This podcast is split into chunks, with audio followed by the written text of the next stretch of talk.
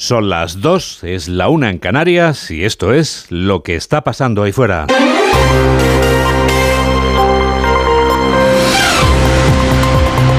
Onda Cero. Noticias fin de semana. Juan Diego Guerrero. Buenas tardes a todo el mundo. Qué frágil es el ser humano y todo cuanto tiene que ver con él. Tenemos que reconocerlo. La tregua entre Israel y Hamas pende de un hilo. Y lo sabes y lo saben.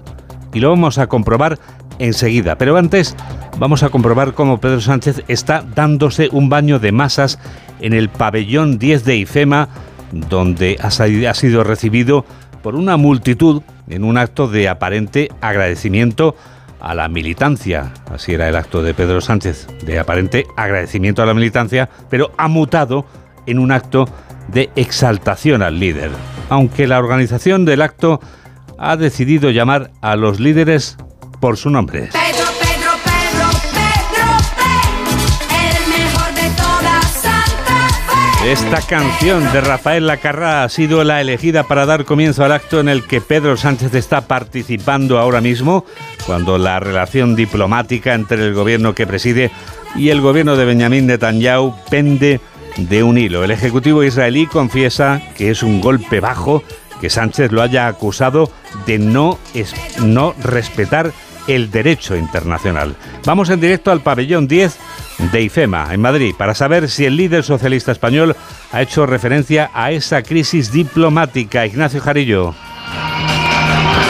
Así es, acaba de terminar ahora mismo el meeting de Sánchez, por eso la megafonía está al 200%, ya lo sentimos, pero el caso es que en efecto Sánchez se ha referido en mucho y además haciendo muchas pausas en su frase a intentar no condenar lo que ha hecho el gobierno de Israel. No es algo viable, dice Sánchez, que los ataques del gobierno de Israel contra la población inocente es algo absolutamente reprochable. No es una cuestión de partidos, ha dicho, así tenemos por ahí el sonido, es una cuestión de humanidad. Vamos a intentar escuchar esas palabras en otro momento, las palabras del presidente del gobierno, refiriéndose, refiriéndose a ese caso, Ignacio. Decíamos en todo caso que además Sánchez, como era de esperar, ha defendido igualmente los pactos que ha hecho el Partido Socialista con Sumar, los pactos que ha hecho con Junts y por supuesto la amnistía, señalando que es una ley que llegará no solo para lograr la pacificación y la convivencia en Cataluña, sino también para que sea beneficiosa para todos aquellos que ahora la critican. Un mensaje parecido al que ha hecho también José Luis Rodríguez Zapatero, señalando que lo que en su día fue criticado como ese fin de ETA, en el que pudo haber, en su caso, diálogo, negociación y avances para lograr la paz, hoy es el mismo ejemplo en el caso de la amnistía, que con el tiempo, lo mismo que el final de ETA, la ley de amnistía será recordada como uno de los grandes avances que una vez más decían tanto Zapatero como Sánchez serán recordados a cargo de una gestión del Partido Socialista Obrero Español en el gobierno. Tenemos cuatro años, tenemos gobierno para rato, señalan ambos, señala Pedro Sánchez que acaba de terminar y que ha señalado que a partir de ahora el Partido Socialista Obrero Español, con diálogo y con convivencia, solucionará no solo los temas de Cataluña, sino también el resto de problemas que tiene España por delante. Desde el pabellón 10 de IFEMA en Madrid, con esos evidentes problemas, como decía Ignacio, luchando contra los elementos, pero finalmente lo ha conseguido, nos ha informado en directo Ignacio Jarillo.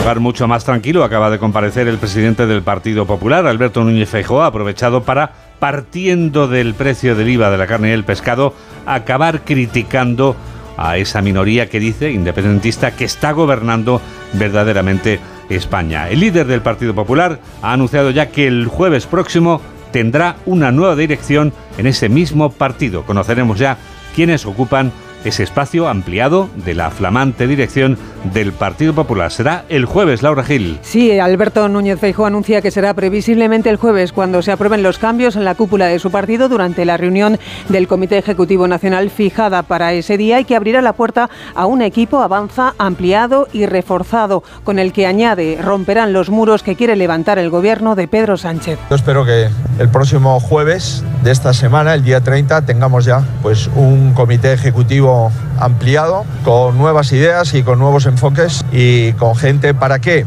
Pues para derribar los muros que el gobierno quiera construir, para establecer los puentes con los ciudadanos con los que tenemos que trabajar y para decirles a todos los ciudadanos que frente a un gobierno que divide a la sociedad van a tener una oposición que sea el refugio y el altavoz de todos. Un nuevo equipo con gente joven para afrontar la nueva tarea de oposición a un ejecutivo en el que dice Feijó manda el independentismo y da la espalda a los problemas que de verdad preocupan a los ciudadanos. Solamente manda eh, un conjunto de fuerzas políticas minoritarias, básicamente el independentismo, y el gobierno está orientado en todo aquello que el independentismo pida y no orientado en lo que los ciudadanos necesitan. Se habla mucho de amnistía, de independencia, se habla mucho de condonaciones de deudas a las comunidades que más dinero tienen a costa de las que menos tienen. Y yo creo que lo que se debe hablar es más de precios, de cómo podemos bajar las hipotecas, o al menos ayudar a que bajen, y cómo podemos llegar a fin de mes. En conversación con los periodistas tras un breve paseo por el centro de Madrid, en los alrededores de la Plaza Mayor, en compañía de Isabel Díaz Ayuso, con motivo del arranque de la Navidad, Feijóo ha hablado de ocurrencia y de política exterior excéntrica para referirse a la crisis entre el gobierno de Sánchez e Israel.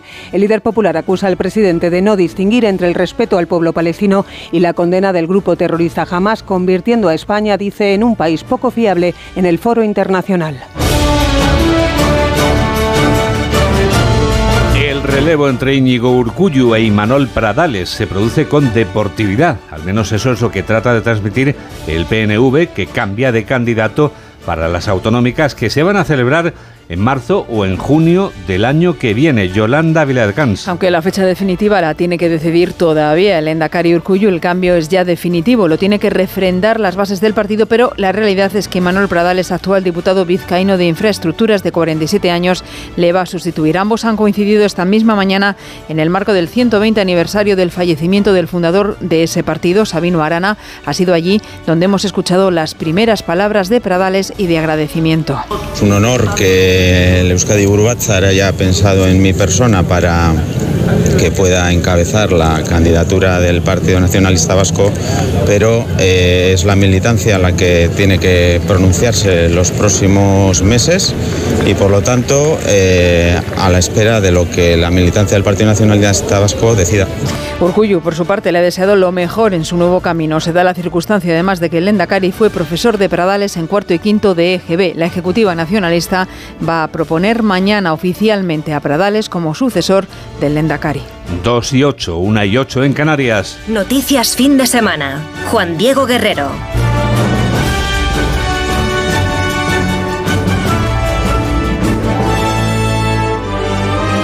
La manifestación de apoyo al pueblo palestino convocada en Barcelona este domingo llega en un momento en que la tregua entre Israel y Hamas está pendiendo de un hilo. O sea, bueno, como ocurre desde que comenzó este viernes pasado. Un millar de personas ha secundado la convocatoria de hoy. Onda Cero Barcelona, Jaume Más. Hasta un millar de personas se han manifestado hoy en Barcelona en contra de los ataques de Israel en la franja de Gaza. En la manifestación se han reclamado que no se impida la llegada de inmigrantes de la franja a territorio europeo y que tanto España como Europa fuercen un alto el fuego por parte de Israel. Desde la asociación Basta Complicidad con Israel, Celia Casañas ha asegurado que los movimientos hasta ahora son insuficientes. Creemos que lo que está pasando a nivel del gobierno español y también del de Barcelona son unos primeros pasos pero son insuficientes y queremos que a través de esta cumbre se consigan unas medidas claras en contra del genocidio de Palestina. También hoy la comunidad judía de Barcelona ha criticado las proclamas que se hicieron ayer en la manifestación del 25N en Barcelona. La entidad lamenta que en la marcha solo se solidarizaran con las mujeres palestinas. Está claro que es el momento del Foreign Affairs. Es decir, las noticias del resto del mundo. ¿Dónde empezamos, José Manuel? En la Cisjordania ocupada, donde fuerzas israelíes han matado en las últimas horas a siete palestinos, cinco de ellos en la ciudad de Jenin, en varias incursiones. Unos 238 palestinos han muerto en territorio cisjordano desde que empezó la guerra hace menos de dos meses y los arrestados superan los 2.000, entre los cuales hay más de 1.000 de ellos sospechosos de tener lazos con Hamas. Precisamente las autoridades de Israel han informado de la detención en Jenin del principal sospechoso sospechoso del atentado que en el mes de agosto acabó con la vida de dos personas en la localidad cisjordana de Ubara. Todo ello horas después de que Israel y Hamas llevaran a cabo un segundo intercambio de 13 rehenes israelíes por 39 presos palestinos, parte de ellos liberados en Cisjordania en el marco del alto el fuego temporal mantenido desde hace dos días en la franja. El gobierno de Israel ha informado que ha recibido una lista con rehenes retenidos en la franja de Gaza que previsiblemente serán liberados esta tarde por Hamas en virtud del acuerdo entre las partes. Ese pacto establece como objetivo la liberación de 50 rehenes retenidos en Gaza a cambio de 150 presos palestinos. Nos cuenta cómo está ahora mismo la situación la corresponsal de Onda Cero en Jerusalén, Hanna Beris. Según lo pactado originalmente, esta tarde debería llevarse a cabo la liberación por parte de Hamas de un tercer grupo de civiles israelíes, al parecer 13, entre ellos 9 menores de edad, de los civiles secuestrados a Gaza el 7 de octubre. Pero tras las demoras de ayer, que Israel vio como manipulación psicológica por parte de Hamas, y algunas declaraciones contradictorias de parte de la Cruz Roja Internacional, no está claro qué es lo que realmente va a ocurrir. En Israel fuentes políticas dijeron, al parecer nos espera otra noche que va a tensionar los nervios. Mientras tanto, en Israel las familias de los secuestrados cuyos nombres aparecen en la lista entregada ayer, que supuestamente deben ser los liberados hoy, aguardan con gran expectativa y nerviosismo el desenlace de la situación. El portavoz de Asuntos Exteriores de Qatar, Majed Al-Ansari, espera que jamás e Israel prolonguen más allá de cuatro días la tregua que ha permitido el primer intercambio de prisioneros. Le ha respondido el ministro israelí de Defensa, Yoav Galan, tarajante al asegurar que las fuerzas israelíes no abandonarán la franja de Gaza hasta que todos los rehenes sean devueltos a Israel y que cualquier negociación futura con Hamas se llevará a cabo en medio de los combates. Nuestra capacidad para traer a casa a los rehenes es el resultado de la presión militar. En cuanto empezamos a ejercer presión militar, jamás pide un alto el fuego. Cuando aumentas la presión, quieren otra tregua. Cuando aprietas aún más, te vienen con una oferta. Y si sigues apretando, la oferta ya es aceptable. Ese es el método. No saldremos de Gaza ni defenderemos la guerra hasta llegar a una situación en la que traigamos de vuelta a todos los rehenes, porque quedan muchos más rehenes. Los responsables de los hospitales israelíes donde están siendo tratados los rehenes liberados siguen compareciendo ante los medios. Este domingo ha hablado Itai Pesach, responsable del Hospital Infantil Safra. Dice que los 12 menores ingresados este fin de semana tras ser puestos en libertad no han requerido ninguna intervención médica urgente, aunque los días de privación de libertad se notan. Me alegra decirles que aunque los días de cautiverio han hecho mella en ellos, ninguno ha necesitado una intervención médica urgente e inmediata. Permanecerán en el hospital todo el tiempo que necesiten. Seguiremos tratándoles, acompañándoles, abrazándoles y apoyándoles tanto física como emocionalmente. A título personal decirles que este hospital infantil es un lugar donde vivimos experiencias desconcertantes, emocionales y significativas a diario, pero la intensidad de estas últimas horas ha sido lo más significativo y emotivo de toda mi vida y mi carrera. De la otra parte, el cirujano Jafer Abu Kusa del Hospital Nasser en Can Yunis explica que están desbordados al ser uno de los pocos centros médicos que quedan operativos en la franja de Gaza. Desde que empezó la guerra hasta ahora he estado trabajando sin parar 24 horas todos los días. Es muy muy difícil. En las guerras anteriores no había visto este tipo ni esta gravedad de lesiones. Hay casos graves y todas las lesiones incluyen quemaduras. ¿Te imaginas recibir 100 o 200 casos al día, a veces 500 heridos al día? Y el problema ahora es más difícil porque muchos otros hospitales han sido evacuados. Todos los pacientes vienen a nosotros y los pacientes que vemos la mayoría son mujeres y niños.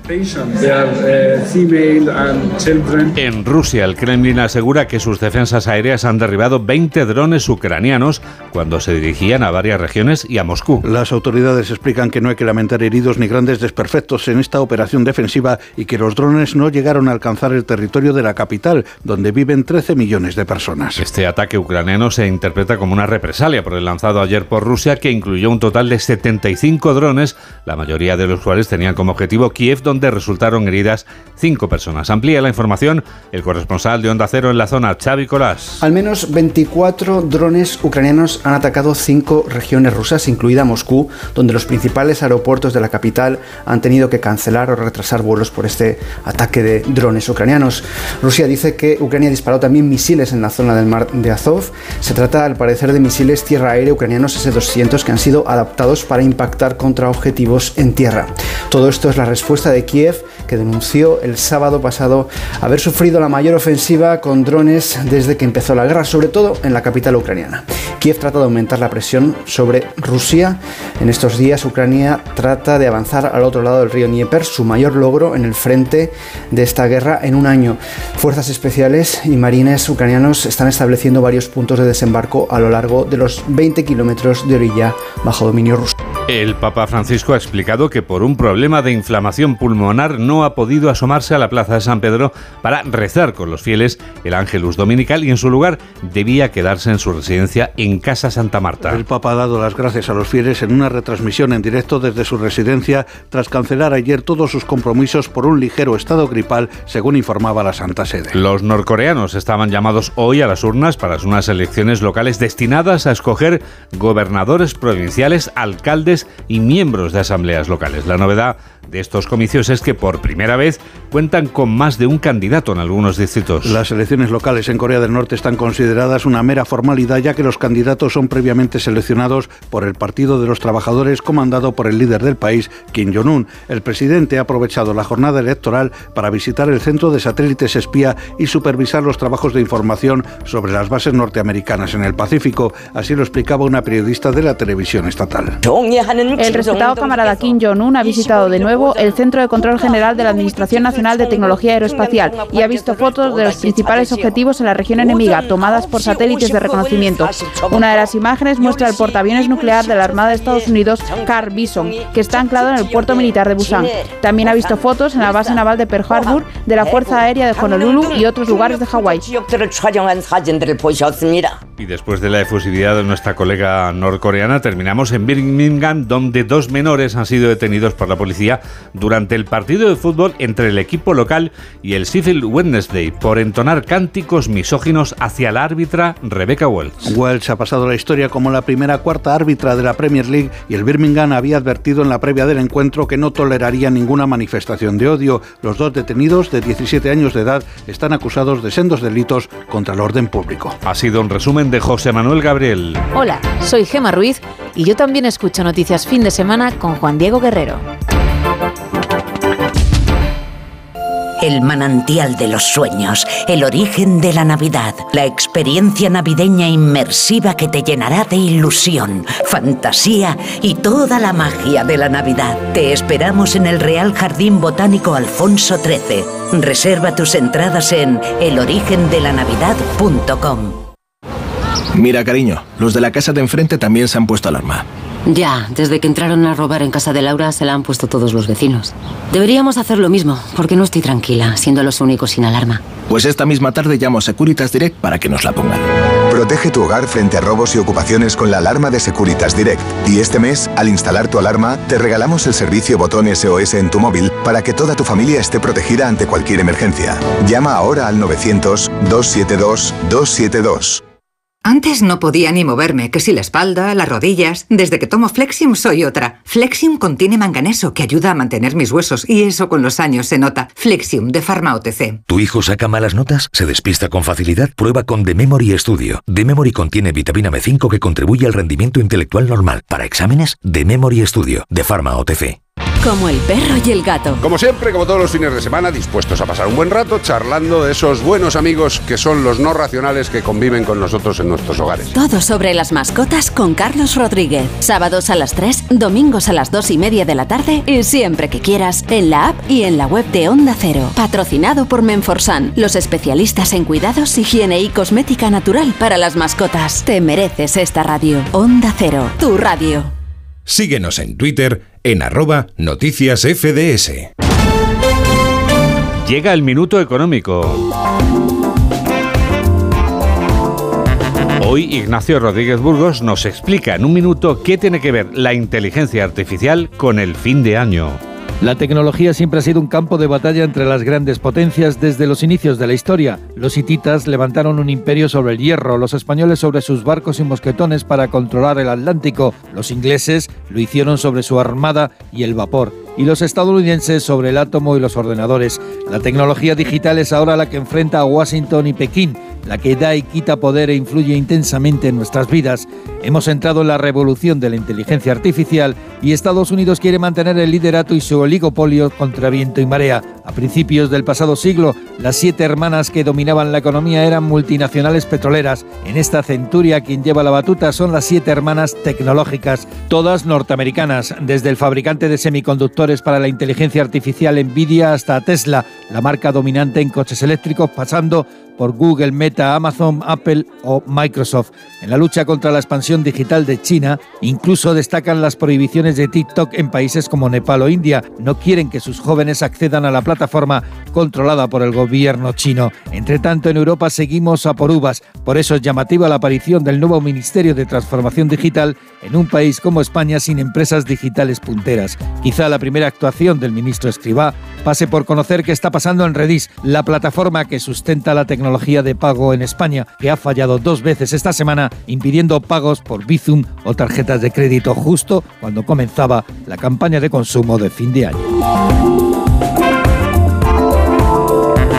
Los dos individuos a los que ha echado el guante la Guardia Civil son ladrones ibéricos de ibéricos comprenderán el juego de palabras al escuchar la crónica de Mamen Rodríguez Astre. Eran hombres y los pillaron en un polígono de Getafe en Madrid con 700 piezas de ibéricos. Camino Mejía, portavoz.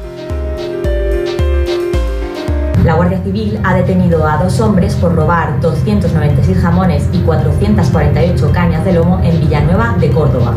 Primero fueron a un taller de neumáticos en Villanueva a robar dos furgonetas. Lo hicieron a la fuerza y después se trasladaron al secadero de jamones donde se hicieron con el botín. Estos ibéricos tienen denominación de origen del Valle de los Pedroches y por eso su valor en el mercado alcanzaría los 200.000 euros. Se relacionaron ambos robos, buscaron las furgonetas y las encontraron en Getafe con los ibéricos dentro. Y ya que estás aquí con tus asuntos ibéricos, María del Carmen, ¿cómo viene el tiempo ibérico y también de los archipiélagos españoles en esta semana que llega ya? Pues parece que la semana se va a ver afectada por borrascas atlánticas que dejarán lluvia y lo mismo hasta nieve, Juan Diego, en las montañas. Serán más abundantes en el norte y en el este. En general débiles, salvo en Baleares, donde caerán en forma de chubascos. Una vez pase el frente, se acabó lo que se daba, salvo en el Cantábrico y en Pirineos, donde seguirán siendo persistentes y en forma de nieve por encima de los 1.200 metros. Nos olvidamos de las heladas, pero no de las nieblas que levantarán antes, por lo que subirán las máximas. Sony 22, enseguida vamos hasta Valencia.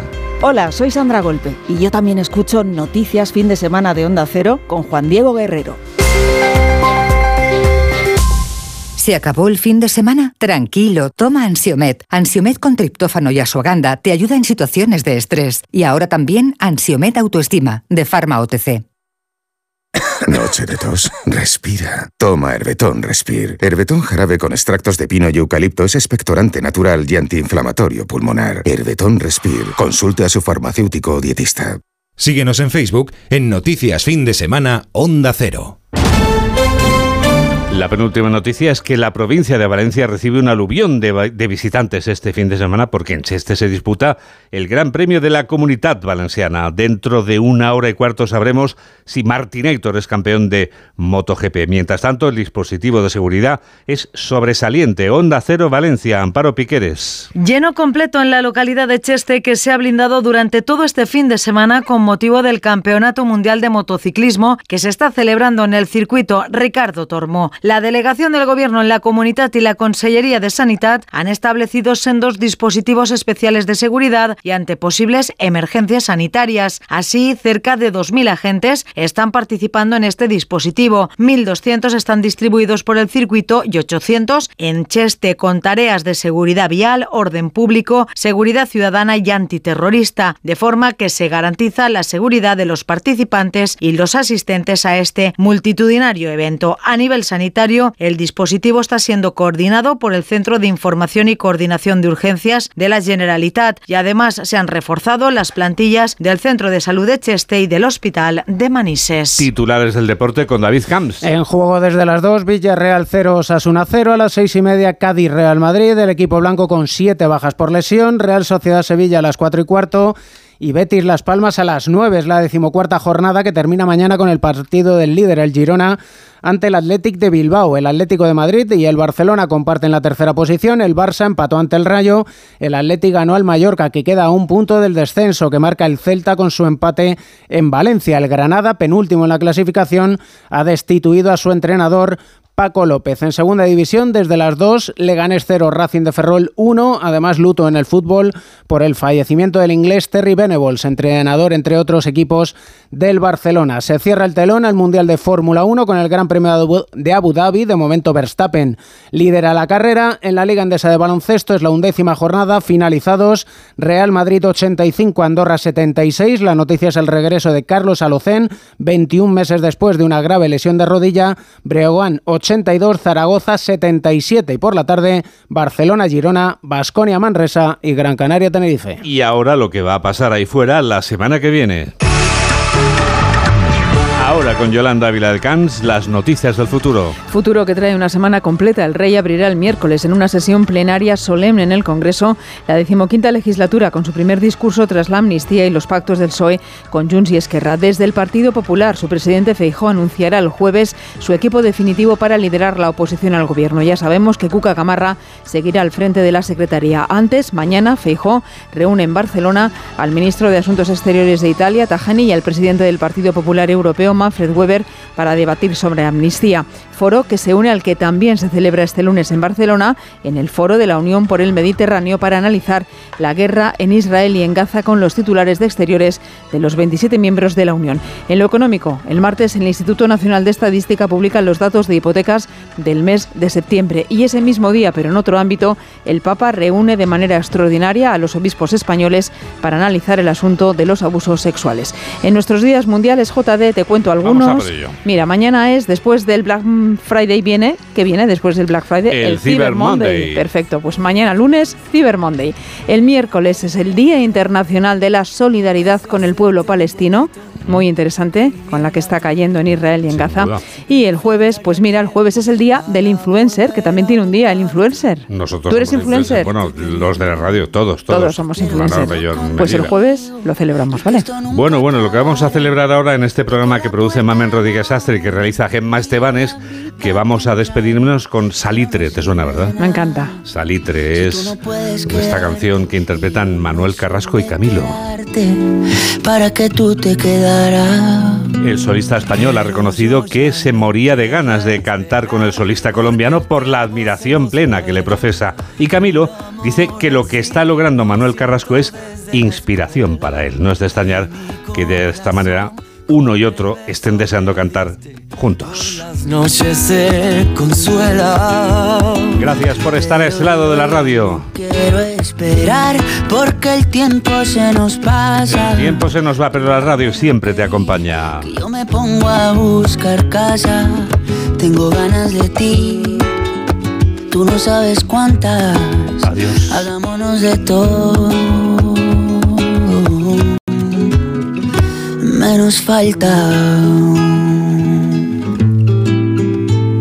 Te imagino en el coche y te imagino en la playa. Tu mojadita en salitre y yo siendo tu toalla. Tú con mi camisetita que te sirve de pijama, la que te pones de noche y te quito a la mañana. Pero yo ya no quiero esperar porque el tiempo se nos vuela. Un amor así lo siento desde la escuela. Y mi corazón con el beso que me diste por la noche se consuela. Pero yo ya no quiero esperar porque el tiempo se nos pasa. Tú dame lo que y yo me pongo a buscar casa. Tengo ganas de ti y tú no sabes cuántas. Hagámonos de todo.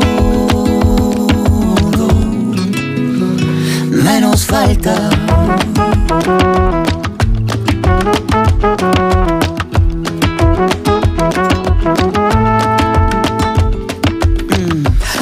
también te pasa por la cabeza. Hay cosas que se hacen que no se piensan. Y tú eres una de ellas. Si a ti también te pasa por la cabeza, hay cosas que se hacen que no se piensan. Y tú eres una de ellas. Si a ti también te pasa por la cabeza, hay cosas que se hacen que no se piensan. Y tú eres una